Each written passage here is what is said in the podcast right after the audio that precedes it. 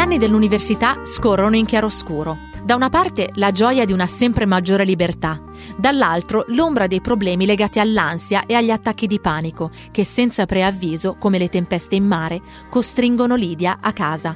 Il percorso di studi in lettere e filosofia con indirizzo comunicazione le consegna la soddisfazione di ottimi voti, ma non trova un riscontro lavorativo nella sua terra. La ragazza si dà da fare, inizia qualche lavoretto, riparte dalla musica in una radio locale, ma tutte le esperienze che fa finanziano esclusivamente la sua passione, di soldi neanche a parlarne. È qui che quell'idea di indipendenza che l'accompagna da tutta la vita comincia a definirsi, seppure con grande timore. Andare via, lontano da tutti, sola? E tutto ciò che mi perdo se sono lontana?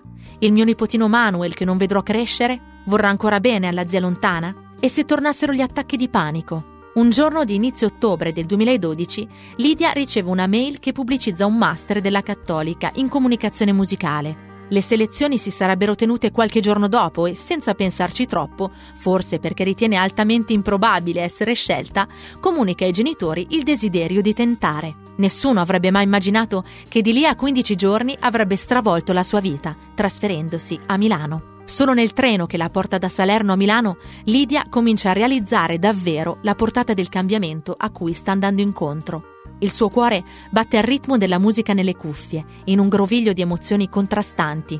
La distanza si misura in chilometri o in debolezza. Il master in cattolica è il portone che la conduce verso altre porte magiche. Conosce Daniele, con cui affiora una nuova voglia, più matura di fare progetti per il futuro. Alcune porte le apre con fatica, altre le varca per andarsene e non tornare mai più, come quella dell'ufficio in cui lavora appena uscita dal master.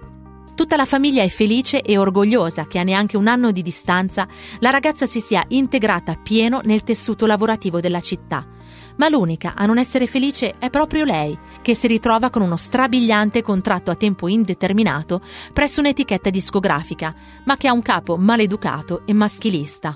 Una mattina, più nervoso del solito, inizia a offenderla, lanciando all'aria tutto ciò che gli capita sotto mano, mentre prende a calci la scrivania. Lidia capisce che quella per lei è la goccia. Non proferisce parola mentre si avvicina all'appendiabiti. Quasi meccanicamente prende il cappotto e la borsa, imbocca la porta e se ne va, senza dire niente, certa di non voler tornare mai più. Ma la dignità deve fare i conti con la realtà. Ora Lidia è sola, in una città che conosce poco, senza lavoro, con l'affitto da pagare. Senza perdersi d'animo, chiama Simone, il tutor che al master aiuta gli studenti a orientarsi nella scelta di un settore lavorativo. L'uomo le dice che l'unica possibilità è una sostituzione maternità di una ragazza della redazione di Radio 105.